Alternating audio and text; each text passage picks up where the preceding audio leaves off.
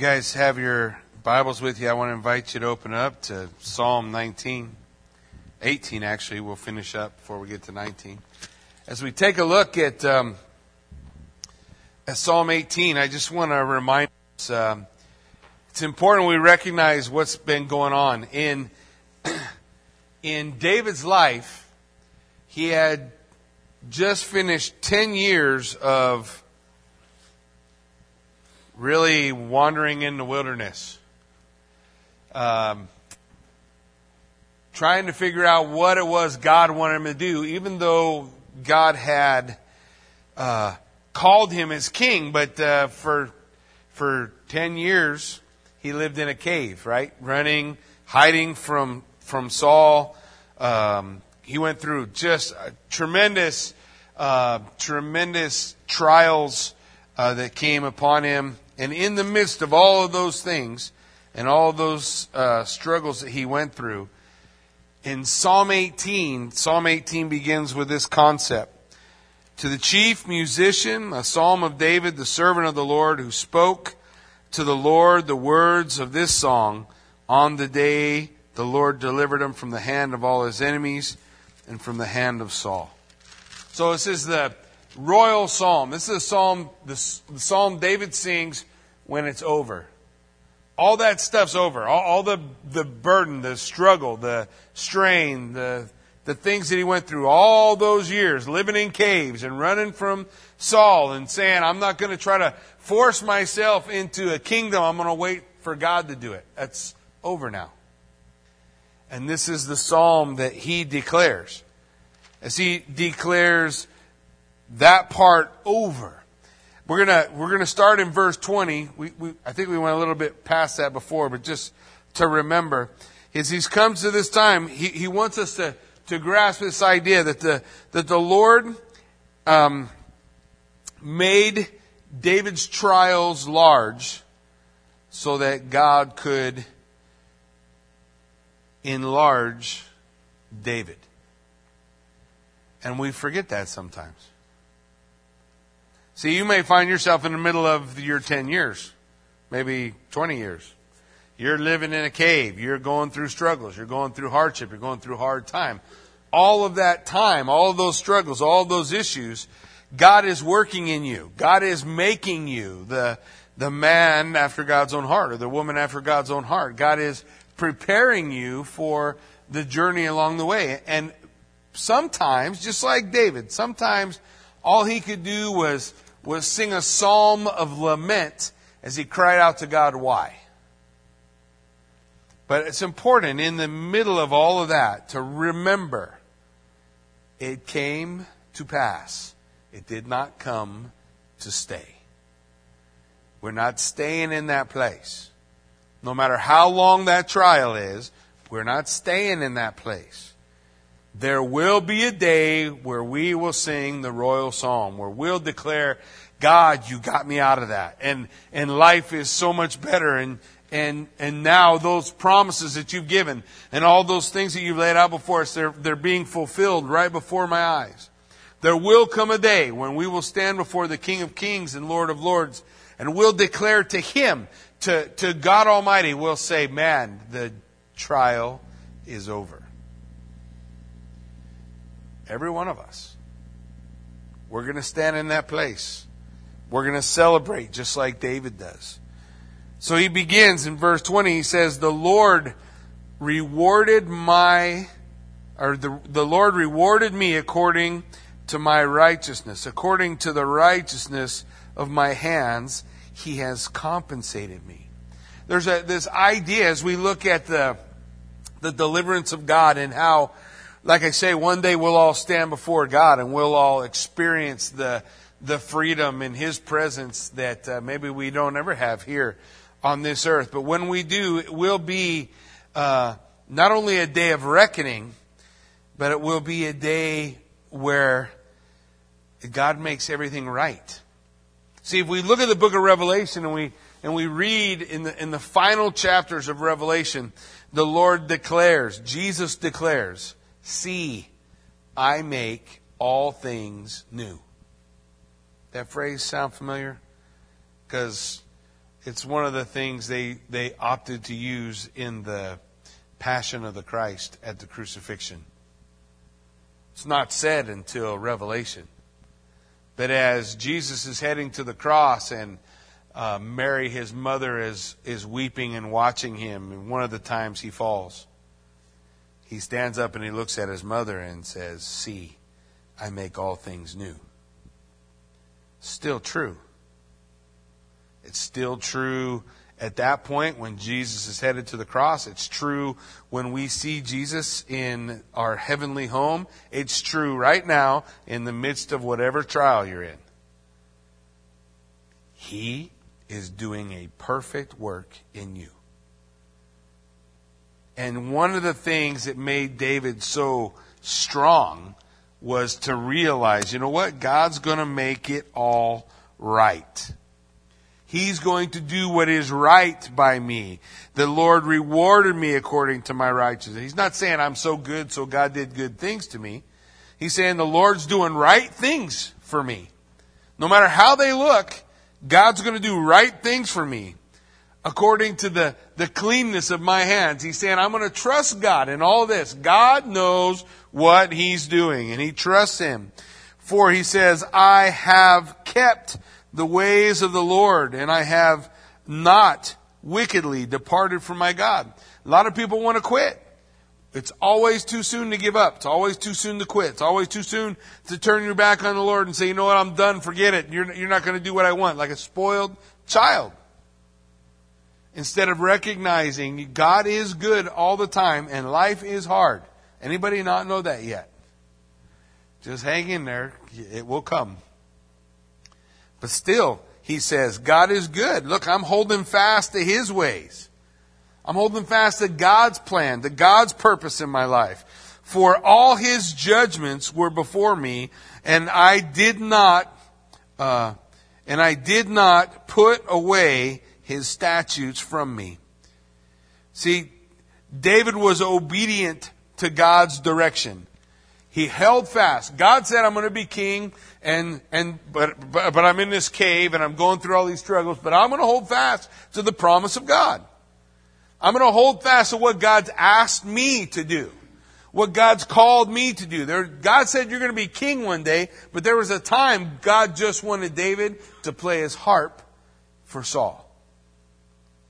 Uh, even though someday God may have you be king, can you be satisfied playing your harp for someone who hates you? Because David was. David said that God's got God has called me to do this. I'm going to play. Saul throw his spear. What David do? Duck. He didn't throw back. He didn't run away. He didn't go start something else. He just sat and said, look, I'm going to hold fast to what God's called me to do. I'm going to walk according to His judgments and I'm going to fulfill His purpose in my life. I'm going to be obedient to His direction. There was also a time where God told uh, David to go stay in a cave. Well, I'm supposed to be king. Yeah, but right now, I want you to go live in a cave. Are you okay with just being obedient to what God's asked you to do? whatever it is to be obedient to where God's called you, to where God has directed. He says in verse 23, I was also blameless before him, and I kept myself from my iniquity. Therefore the Lord has recompensed me according to my righteousness, according to the righteousness of my hands in his sight. So as he follows God's direction, God responds to him according to his obedience. He just waits. Are you okay with just waiting? Because sometimes we've talked about it a number of times, and we'll, we'll talk about it a lot more as we go through Psalms. We want to get to the end, right? We want it to be over. We want it to all be done. But God's more focused on accomplishing His perfect work in your life, uh, making you the man or woman He wants you to be, uh, leading you into His righteousness, coming to the place where you're willing to obey Him, even in the little things that don't seem to make any sense. But being willing to do that. See, God responds to David in those ways. He responds to what he's doing. And then the Lord declares, He declares in verse 25, with the merciful, He will show Himself merciful. With the with a, a, blameless man, he will show himself blameless. With the pure, he will show himself pure. With the devious, he will show himself uh, uh, shrewd. And he will keep the humble man, but will bring God does this incredible and amazing work in people's lives that sometimes we can't even grasp. He will be merciful and respond in mercy. He will be he will be blameless to whom is blameless. God is, is responding in ways to people according to how they have related to the Lord. In the same way that He relates to the Lord. It's kind of amazing to watch the, the, the work that God did, that God did in, in David. That He continues to do, that He desires to work in these incredible ways. So he, he wants us to understand, look, um, that he will save the humble people, but will bring down the haughty looks, the, the reaction that they have toward others. Now it says God equips when he submits. And we see in verse 28, for you will light my lamp, the Lord my God will enlighten my darkness. That God will give me direction. He gives me the light, which way to walk. He's going to enlighten me in the direction that He would have me be. Then he goes on in verse 29, not only that, but He will help me overcome. For by you I will, uh, for by you I can run against the troop. And by my God I will leap above a wall. God can help you overcome whatever's in front of you. Do you ever face those crazy things? Can you overcome those those wild imaginations? Uh, hey, I've, I've, I've got to leap over tall buildings, the single bound Superman, you know. It's interesting because uh, um, there's some folks getting ready to get married, and they asked Pastor Gerald if he'd be willing to do a, a special wedding wearing Superman. I thought, man, at least that's something I haven't done yet. I, I haven't not had to dress up like Superman. But the, the Lord is declaring that He's able to leap over and overcome the struggles that he sees in and before him. That God gives him what he needs and, and, and equips him so that he can overcome. Verse 30, as for God, his way is perfect. The word of the Lord is proven. He is a shield to all who trust in him. So what's he laying out? That he, there's three things. Look, that his way is perfect. His way is perfect. You always feel that way? God, what are you doing? I don't really understand why you're doing this, why you've done this thing. Sometimes I wonder the same way. I look at uh, examples of people. I see them going through struggles and I think, Lord, why would you do this to them? Why would you allow this to them? But the word declares, as for God, his way is perfect.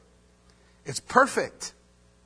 It doesn't always, it's not, it's not always what we would choose, but it's always perfect and we can hold fast to that perfection that He has for us. And He says the word of the Lord is proven. The word of the Lord is proven. It's, it's something that we can cling to and say, God's word is absolutely going to be right. It may not be tomorrow, but it's absolutely going to be right. So can we cling to, to where God's right? His plan is perfect. His word is proven. We can cling to it. And ultimately, He's our protection. He is a shield to all who trust in Him. Now, David, as he's, as he's crying out now, at the, at, sitting in the, in, in the palace and looking at everything coming around, he's like, man, God was always there. He, he, he was there when I needed Him. He was who I needed Him to be, accomplishing what I needed of Him taking care of me at the times when I, when I needed him most. that he was perfect and his word was proven. So when God said, David, you're going to be king, he was going to be king. When God says to you, I'll never leave you or forsake you, does he mean he's not going to be with you when you need you? When God has a plan and a purpose for your life, that he has specifically called you, does he mean that, that he has a plan and a purpose for your life? For I know the things that God has for me, things of good, not of evil, to give us a future and a hope, right? That God has those things specifically for us. He wants us to, to be able to cling and to hold on to those things. His plan's perfect, His word proven, and He is my protection. He's my shield. I gotta trust Him. Even if I don't understand, I gotta trust Him. For who is God except the Lord? And who is a rock except our God? Who is God except the Lord? Who is Yahweh except Elohim? The, the, the, scripture that he uses, the concept that he uses in Hebrew, is that he is the, the all powerful spiritual being that anyone would ever look to. And then he uses his proper name. The Yahweh, Yahweh. He is, he is everything that I need. That he is uh, God. And who is the rock except our Lord? Who is the rock? Man, the scripture declares over and over again for us, who is the rock? Who is the rock except Yahweh? In, in 1 Corinthians, it tells us in chapter 10 that the rock is Jesus Christ. So who's the rock? Yahweh. Who's Jesus? Yahweh. It's the same. It's, it's the same concept that he's laying out for us. That this is the one for whom we can trust, that we cling to. And then he goes on. What is it that God gives me? In verse 32, it is God who arms me with strength. God gives me the strength I need and makes my way perfect. Doesn't say easy. Doesn't say simple. Doesn't say without struggle. Doesn't say without ability to, to understand what's going on. He makes my way simple. Then he goes on in, uh, in verse 33. He makes my feet like the feet of a deer. He sets me on high places. So he, he not only is, is God giving me strength, he makes my way perfect, which shows his wisdom and direction, but then he talks about stability. My feet are like the feet of a deer. It, not very often do we watch a deer trip. You watch me walk around, I'll trip. I, when I was hunting this, this past season, when we were um, spending time hunting, I could fall over everything. Every time I turn around, slip, trip, I'm down on the ground, digging myself back up. But I, but them deer or or uh, elk that we were chasing, they didn't slip, they didn't fall, they didn't stumble. They had stability. What's he what's he's telling us is not about the deer or the elk. What he's telling us is God gives stability.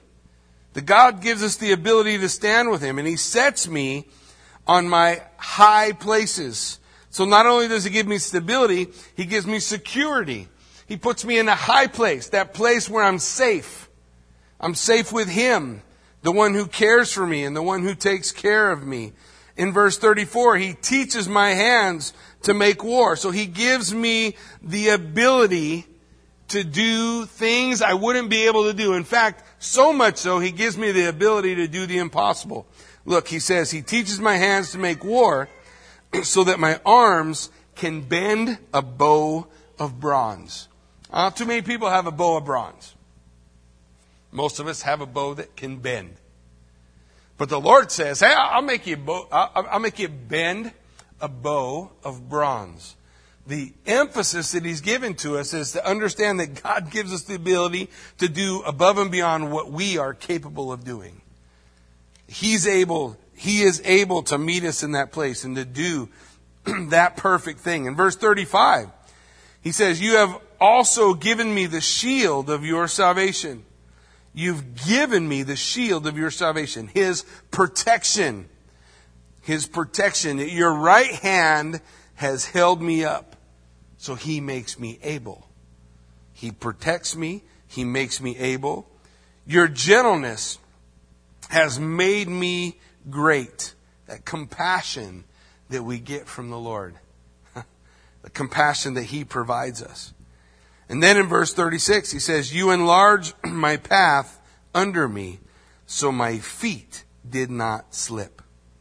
See, God gives us a knowledge of what to do, where to go, where to turn, what's the plan, what's the purpose, where's our direction. God provides all of those things for us. So David just proclaiming God's ability to be everything he needs him to be through all the struggles that he went through and now into the celebration as he fulfills the promise that God had given him.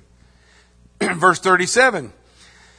And I have pursued my enemies and overtaken them. Neither did I turn back again till they were destroyed. I have wounded them that they, uh, so that they could not rise. They have fallen under my feet. For you have armed me with strength for the battle. He's talking about having complete victory from his enemies, and that complete victory from his enemies comes from the Lord. For you have subdued me, uh, under me those who rose up against me. You have subdued under me those who rose up against me. God had perfectly worked in and through his life and is doing amazing things for him. Amazing things that God wants to accomplish in and for and by. You have also given me the necks of my enemies so that I destroyed those who hated me. They cried out, but there was none to save, even to the Lord, but he did not answer them. Then I beat them as fine as the dust before the wind. I cast them out like dirt in the streets. Utter and complete and total victory over his enemies. And keep in mind, he's not talking about people uh, necessarily. He's not talking about the people that he was able to put down. He's talking about all the things that would get him down, that would that he would struggle in, all the things that would make him afraid, that would that would make him scared. He just trusts in the Lord. And God's given him that victory. Utter, complete, victory over all of those things. It, it was, I think for David, it was so shocking for him to find himself in that place. To find himself in a place where God had met those needs and performed those things so radically that at the time when he was hiding in the caves, he's thinking, man, it's never going to change. You ever felt like that? It's not ever going to change. Or maybe you feel like it's never going to stop changing. I don't know. But either way, God's the one who's going to carry us through. God's the one who's going to bring us through the complete victory. And then in verse 43, look, you have delivered me from the strivings of the people. You have made me the head of the nations. A people I have not known shall serve me. And soon as they hear of me, they obey me. The, the foreigners submit to me. The foreigners fade away and become frightened because, uh, and become frightened from their hideouts. So he, again, building on the concept. Then as he moves on in verse 46, he, he proclaims, the Lord lives. Praise for what God has done. Praising the Lord for the accomplishment that he has given. Blessed be my rock. Again, the concept that we talked about in 1 Corinthians. Let the God of my salvation be exalted. It is God who avenges me and subdues the peoples under me. So he talks about the fact that God saved him. Let God be my salvation. He talked about the fact that God avenges him, that it was God who avenged him on all the things that had ever gone wrong and subdues the people under him. He subdues his enemies, those who had risen up against him. And he delivers me uh, from my enemies. So then he speaks of that deliverance, that God brings deliverance. You also lift me up above those who rise against me. You have delivered me from the violent man. You deliver me. So again, he, he, he just praises God for the deliverance, for all that time that he's thought, I'm never going to get out of this. And now he, he's praising God for the fact that he is out of it. And he's recognizing God's favor in it all how God was with him, how God moved in his behalf, and how God accomplished the things that he did for him. So therefore, in, in response to all that God has done, I will give thanks to you, O Lord, among the Gentiles and sing praises to your name. Great deliverance he gives to his king and shows mercy to his anointed, to David and his descendants forevermore. He cries out his thanksgiving. He's thankful. He's praising the Lord, the, praising him for his deliverance and for his mercy. And then ultimately he says, and there's nothing really I did to deserve it. God just gave it to me. God just did what he promised that he would do. And we want to try to remember that ourselves. God's going to fulfill his purpose in our life, the things he's declared. He's going to give us those things that we desire. Now, as we continue now through the Psalms, we, we turn from this psalm of uh, the royal psalm of, of declaring all that God had done for him and to him to Psalm 19. Psalm 19 is, is a, a psalm of David to the chief musician. And there's three things he's going to declare in Psalm 19. It's, it's pretty cool. And that is God's revelation of himself in creation, God's revelation of himself in scripture, and God's revelation of himself in uh, our lives, in, in the human heart. So he begins first with God's revelation in creation. The heavens declare the glory of God, and the firmament shows his handiwork.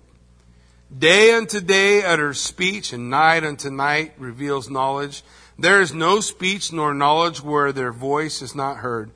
Their line has gone out through all the earth, and their words to the end of the world.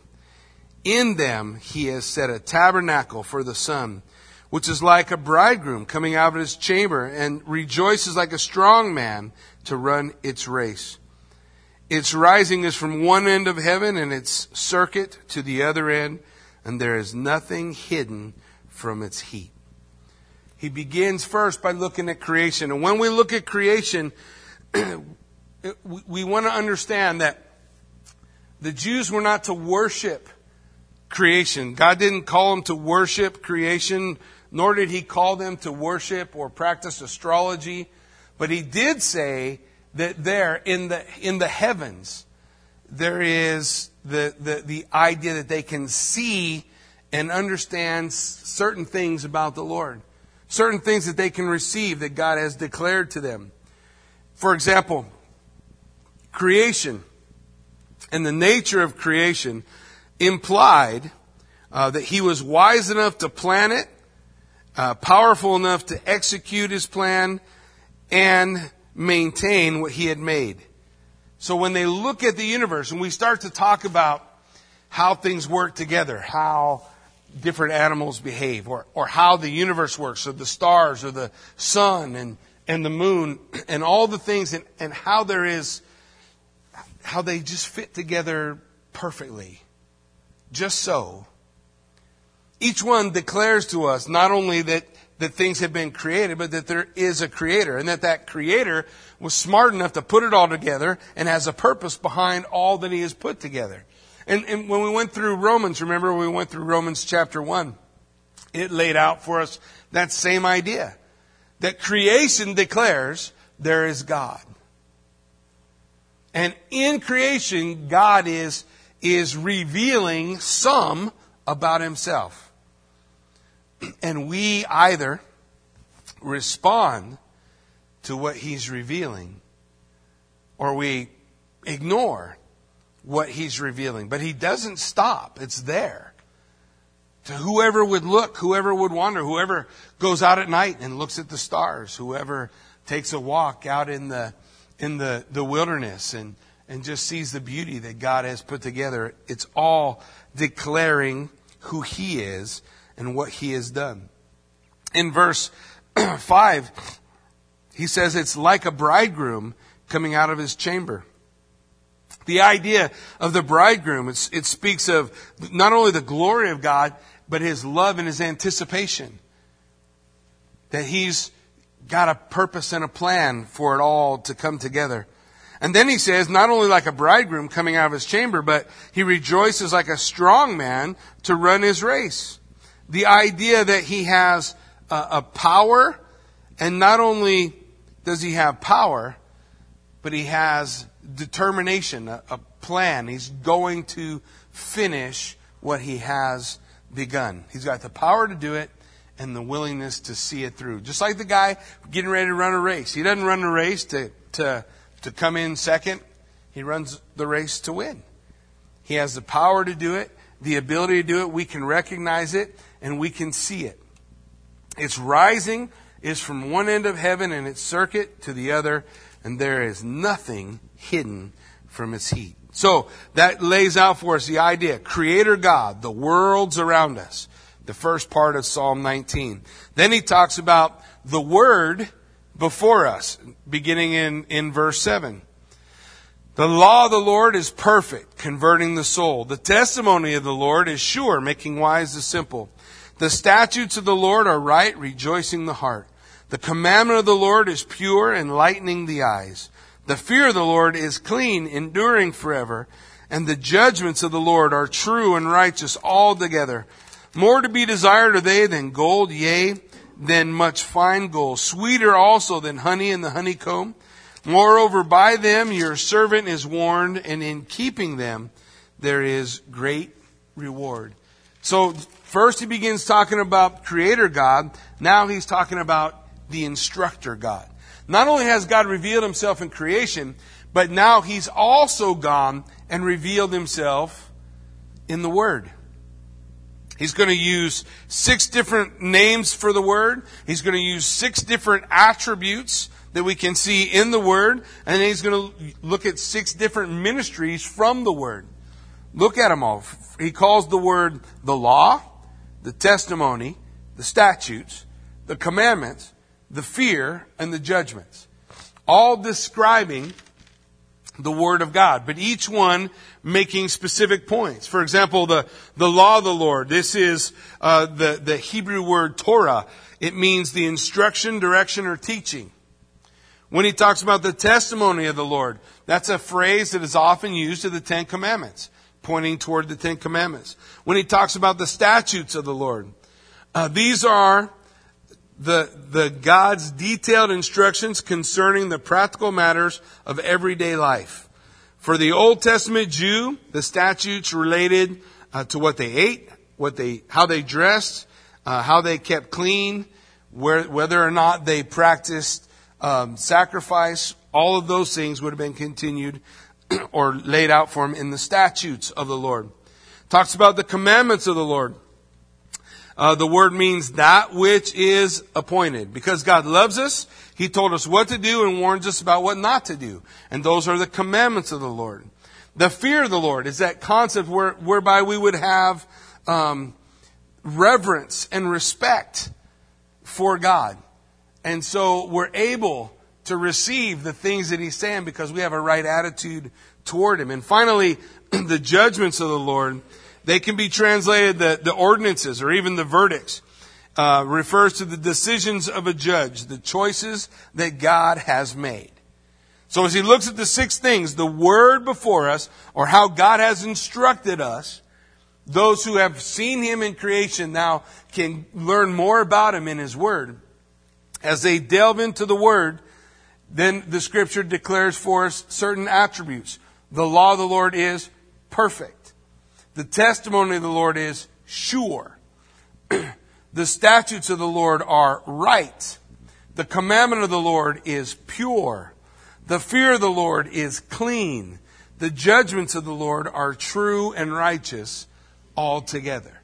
So as he, he describes the attributes, what occurs in the life of those who believe, who allow the Word of God to have its perfect work in our life. If we don't spend any time in the Word, if we don't pour the Word of God in, then, then we are not going to understand the things that God is trying to reveal. We're, we're not sensitive to His response. And if we're not sensitive to His response, we don't really hear Him. It doesn't make any sense to us. We're not responding to what God's Spirit is leading us what God's Spirit is leading us to, what God is calling us to.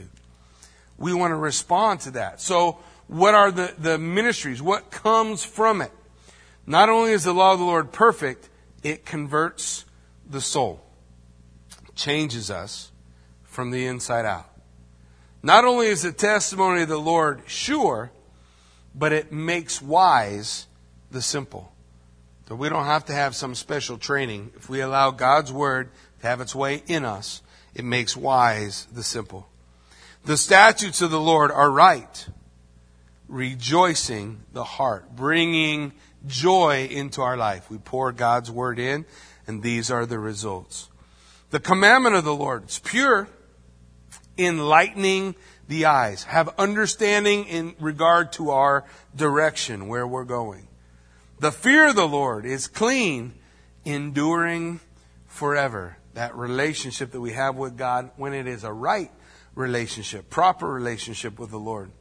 The judgments of the Lord are true and righteous altogether.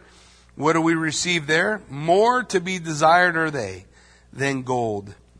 Yea, than much fine gold, sweeter also than honey and the honeycomb.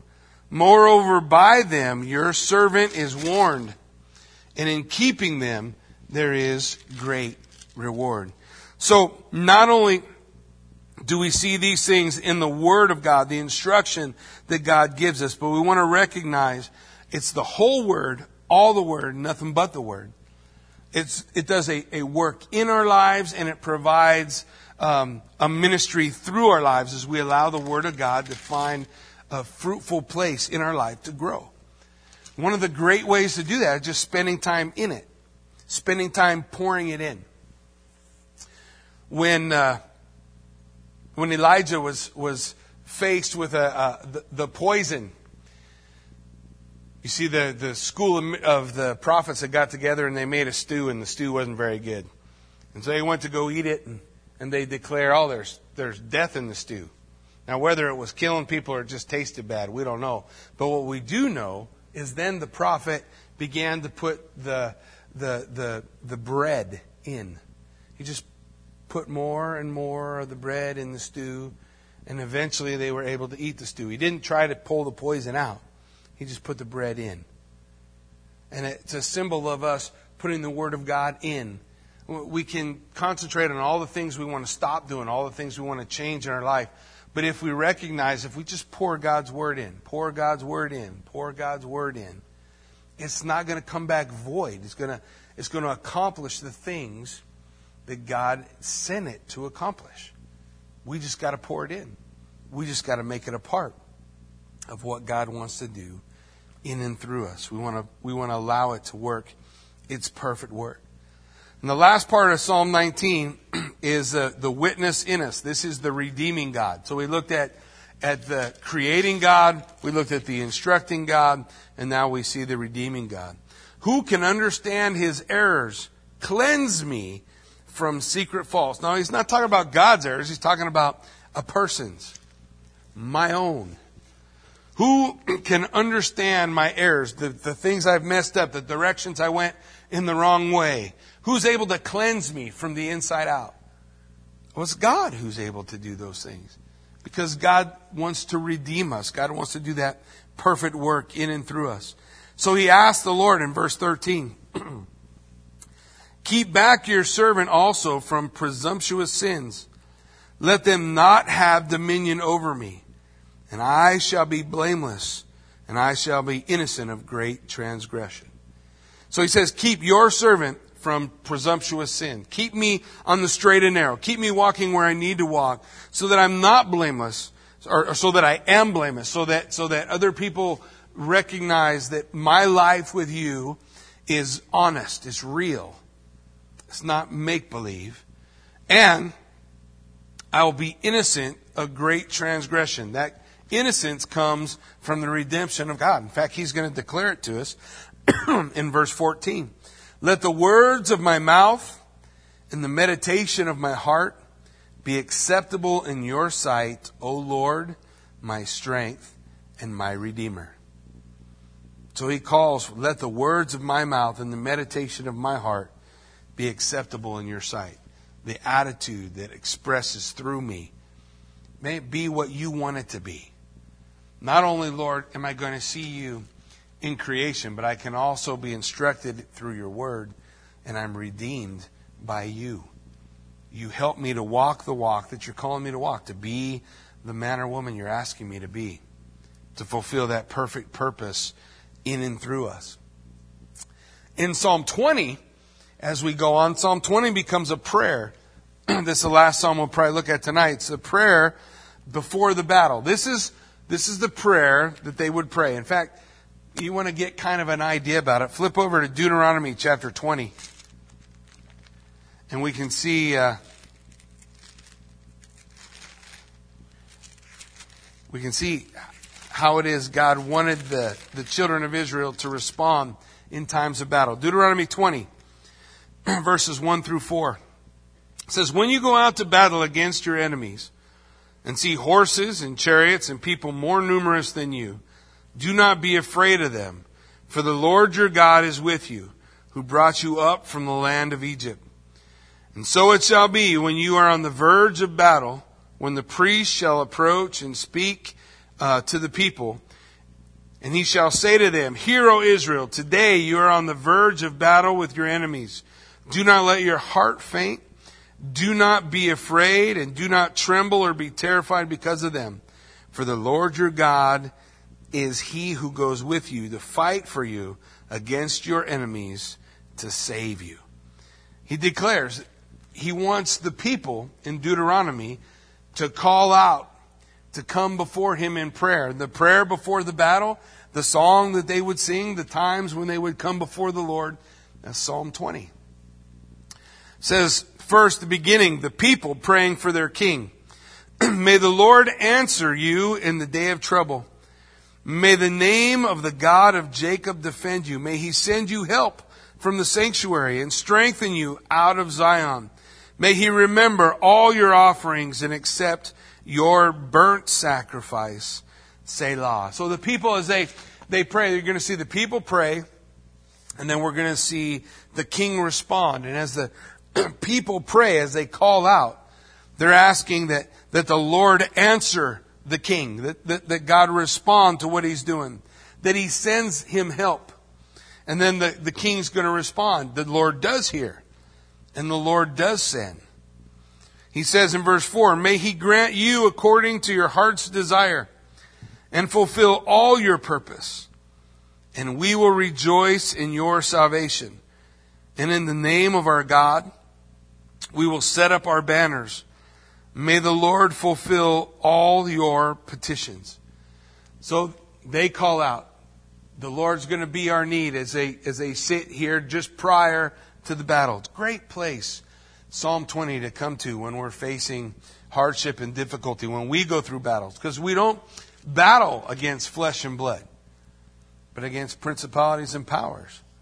There's something behind the battles you and I fight. So then the king prays, beginning in verse 6. Now I know that the Lord saves his anointed. He will answer him from his holy heaven and with the saving strength of his right hand. Man, God's going to respond. God's going to answer. God's going to be everything I need him to be. So the people pray that God would be there for the king. The king responds, God is going to hear. And then in verse 7, he says, Some trust in chariots and some in horses. But we will remember the name of the Lord our God. They have bowed down and fallen, but we have risen and stand upright. See, we all get to make a choice of where our trust is going to be. We can trust in the, in the horses, and we can trust in the army, and we can trust in our strength, and we can trust in the things we have. But the only thing worthy of our trust is the Lord responding to Him, responding to His work and what He's accomplishing in our lives. We want to respond, so we make the choice. Am I going to trust in the money? Am I going to trust in my job? Am I going to trust in my wisdom? Am I going to trust in horses or chariots? Or am I going to trust in the Lord? Is my faith going to be with Him? For they have bowed down and fallen, but we have risen and stand. They, the enemies, the enemies of the Lord, they, they don't have the strength. They won't have the ultimate victory, though they may have a victory for the moment. In the end, victory goes to the Lord. We have risen and we stand. And then in verse 9, he says, Hosanna.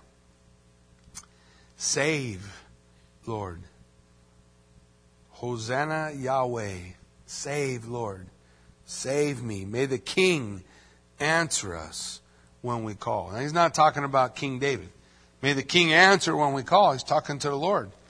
God, be there for the victory. Be there to help us. So, verse chapter 20 of Psalms is talking about the prayer that they would make prior to the battle, and Psalm 21 is the victory when the battle is won.